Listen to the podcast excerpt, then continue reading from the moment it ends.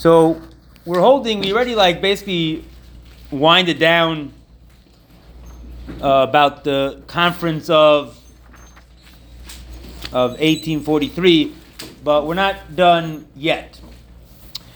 When the ministers at the conference realized that they were losing the battle, um, and as it currently stood, the czar's agenda would not be passed.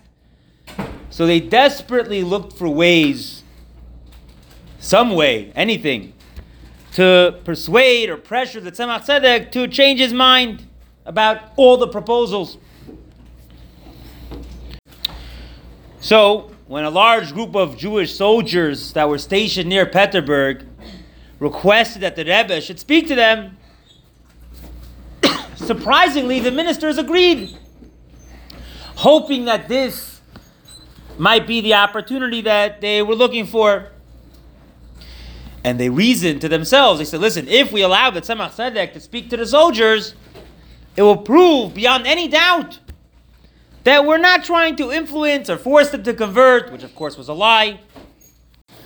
So after all, it, like if we desire that they should convert, we would never allow a rabbi to come speak to them. Um, now, despite their misgivings that they weren't they weren't so meaning they didn't really want him to speak to them, but they thought this was the opportunity to get him to relax a little bit. So they informed the Tzemach Tzedek of the soldiers' request and the government's permission that he's allowed to speak to them. And although the Rebbe was exhausted, we're talking about the, the conference has been going on for four months. And the second they came to him and told him about it, and they asked him, Does he want to go speak to them? Immediately he said yes. And accompanied by around 50 Hasidim, he traveled to the soldiers' base in the nearby town of Kronstadt, where he greeted, he was greeted by a few thousand Jewish soldiers, cantonists, serving in different divisions of the army. And in, the, in his honor, in the honor of the Tzemach Tzedek, the, the men dressed in their uniforms, not like there's, there's two types of uniforms that soldiers wear. There's like battle uniforms, which is what they wear most of the time, and then dress uniforms is what they wear like to official events. And they got they got dressed in their full uniforms and they marched as if they were in a parade, as if it was some high official that was coming to see them. And a soldier he, he was representing uh, everyone there. He stepped forward and he addressed the Rebbe. And he says, Rebbe, we worked hard in honor of your coming. We cleaned our uniforms. We polished our buttons so that they would be bright. We are requesting that the Rebbe help us clean and shine our hearts and our neshamas which have become coarse. They're dirty now after so many years of being away from our families. And as the soldier said that, every single soldier bursts out crying, right? Because you have to understand that when, when you're talking about a soldier that was taken away from his family by the age of eight, and then he and then t- at 18 he goes into the army for 25 years even if he's still like frum at the end, how many Averas did he do while he was in the army? Who knows how many? And they were all crying tears of tshuva. And the Rebbe responded by saying a mimer in Yiddish on the pasuk that, that talks about uh, tshuva and emuna. and after he said that the mimer was very easy for them to understand, it wasn't like difficult. And then he addressed their specific request that he should help them clean and shine the neshamas. He said, This is what he told them. How do you polish and shine your buttons? You use sand and water. Right, so this is a survival technique. If you ever need to catch the attention of, let's say, let's say you're on a desert island, right? But you see a ship three miles out. If you wave your hands back and forth, they're never going to see you right? You could see them because they're so big. You're, they're not going to see you. So you need to get their attention a different way. So what do you do? If you have a knife, the knife could be used to reflect the sun, right? Now that could be seen from miles away. If you use it, if you turn it back and forth, right? Just like you know when you use like a magnifying glass, right? So it's a similar thing with a knife. Now the thing is, in order the the, the, the shinier, the brighter the knife, the the the shinier the the it's going to be when you do your trick to get the attention. So the, the survival trick is you're supposed to take sand and you rub it hard on the metal knife and that causes it to shine. Right? So this is not a this is I, I saw this in a survival video, but he this is what he told the soldiers. They use sand and water. And then he continued, he said, for a yid, brightening the neshama is accomplished through sand. What is sand? The words of Tehillim said with emes. And the tears, that is the water that washes away all the bad things that grab onto your neshama. The Tzemach Tzedek then explained some midrashim on Eicha and reminded them to be careful in fulfilling mitzvahs and to withstand any pressure to chas v'shalom convert. And he finished by saying that the Torah commands us to daven for the well-being of the country that we live in and its leaders. He ended with that. A few days later, an official informed the Rebbe that 600 Jewish soldiers, meaning were, when he spoke in Kronstadt to the soldiers, there were thousands of them, right? But now 600 of them were, were now in Peterburg, so he doesn't even have to travel anywhere. And they're requesting that the Rebbe should meet with them again because they want to personally thank him with, with, with, and, and they want to get words of brachas and encouragement. But the official said, however, we're warning you. We were extremely not happy with what you said to the Jewish soldiers a few days ago. And I'm notifying you that when you address them this time, we're going to have someone there who is listening to every word you say. So be careful what you say. Basically, he didn't, they didn't want him to say that they should be strong in their Yiddishkeit. Right?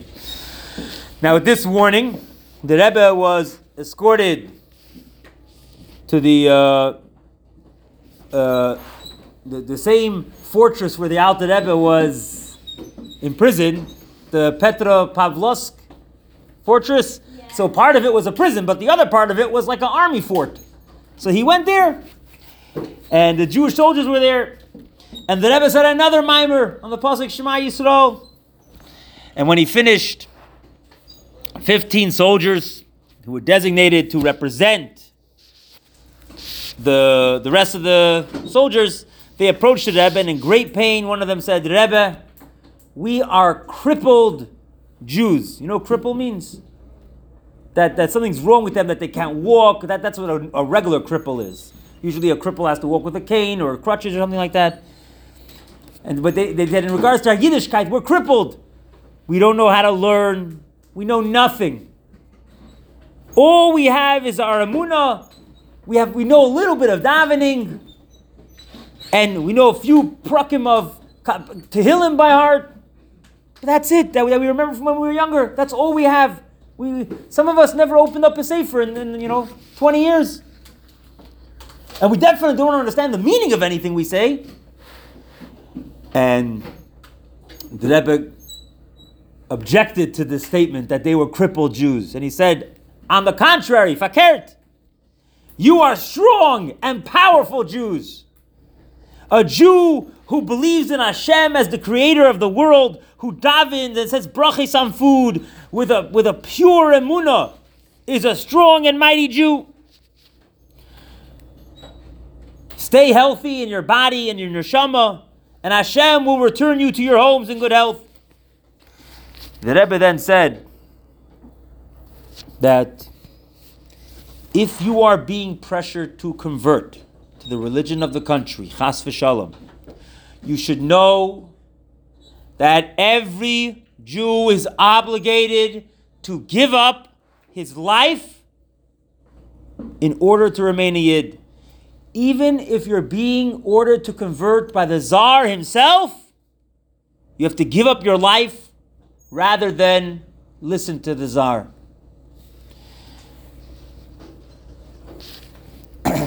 These words had an extremely powerful effect on the Jewish soldiers.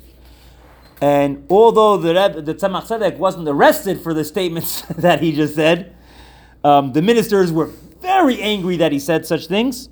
And to make sure that such messages of inspiration wouldn't be voiced again, so remember we said earlier that there was a plan at one point, they wanted to separate the Tzemach Tzedek from the Hasidim, they wanted to force him to live in Petersburg. But they said if we force him to live in Petersburg, he'll talk to these soldiers all the time. Better let him go live in some Lubavitch hick town in the middle of nowhere and, and let the soldiers stay here without any rabbi. So they, they told the Tzemach Tzedek to go, meaning they didn't make him stay in, in Petersburg in the end. Um, however, they were they did want to watch what he was doing. So when he returned to Lubavitch, he was placed under uh, police surveillance, and his every move was watched, and every one of his public statements was recorded for the next six years. He was constantly being watched. Now the story's not over. One day, five years after the Tzemach Tzedek spoke to these soldiers in the, by the Petropavlov uh, fortress, the Tsar was viewing an army exercise at a distant army camp, army base, and in his honor, a select group of soldiers were they were showing off their talents by dancing and doing acrobats and stuff like that, like uh, like flips and and uh, cartwheels and all that stuff. And the Tsar was very impressed, and he he tells their commander, the, the person in charge, he goes, "Wow, what a job well done! These guys are such good soldiers." And he then asks the commander, "What what are the names of these soldiers?" And the general says, "Okay, that one's Yaakov, that one's Beryl, that one's Shmuley, right? Basically, he's naming a bunch of Jewish names." And the the the basically they kept their Jewish names amazingly throughout all this time. They never switched to a Goyish name. They didn't say, oh, I want to be called Jacob. Yaakov. And they refused to forget about assimilate and become a goy. They didn't even want to change their names. And the czar blew up. And he turns to these Jewish soldiers and he says, I order you to convert right now. And the soldiers responded. They said, Our master, the czar, around five years ago, the tzaddik of Lubavitch visited us and he informed us that a Jew is forbidden to give up his religion and convert, even if it's the czar himself that is telling us to convert. A Jew must give up his life rather than give up his religion. And having said that, they were apparently on some sort of like bridge next to like some from very rocky water. They jumped into the sea. They killed themselves rather than be forced to convert. Um, now, this story of the soldiers killing themselves, that they, they refused to convert, they said, We'd rather all be dead. It spread like wildfire throughout all the Jewish soldiers in the whole army. And there were many, a few other stories like this that happened that they were for, trying to force Yidden to convert and they, they, they did things to, to kill themselves rather than convert. They have a gun in hand. Um, it convinced the Russian government, because of this story, that the whole plan to convert the Jewish soldiers is not going to happen. If they're willing to jump into a river rather than convert, there's, there's no way we're winning over here. Um, so in 1855, after Tsar Nikolai died, so he was succeeded by his son Alexander II. So the Russian government they they changed their conscription laws about how Jews get uh, you know forced into the army, and the way it worked was they they changed it basically that they, they would still have to sign up for the draft, but they would they, they stopped the whole kidnapping thing because they realized it's not working anyways. So why are we spending money, you know, uh, kidnapping these kids? Um,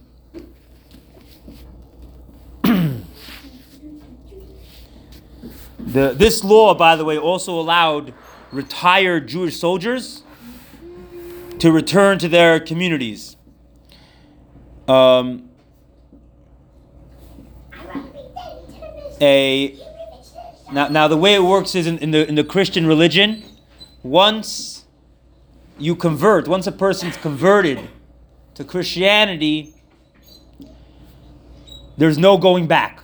So even if a, a, a Jew was forced to convert, it doesn't make a difference. Now he's a Christian for the rest of his life. It's not true. And if you, I'm telling you how the Christians look at it. Oh. He could kill himself. And and if this person tries to go back, they'll they'll they'll they'll, they'll say no, he's a he's a he's worse than a Jew, because he's really a Christian who's pretending to be a Jew. That's worse than a Jew, and they would kill him. Now the problem is you had a whole group of these soldiers who were forced to convert, and now they wanted to come back to, to Yiddishkeit. Um, they demanded that they should be allowed to also return to their families and their religion. They said, Our conversions are not real conversions. We were forced. That's not a conversion.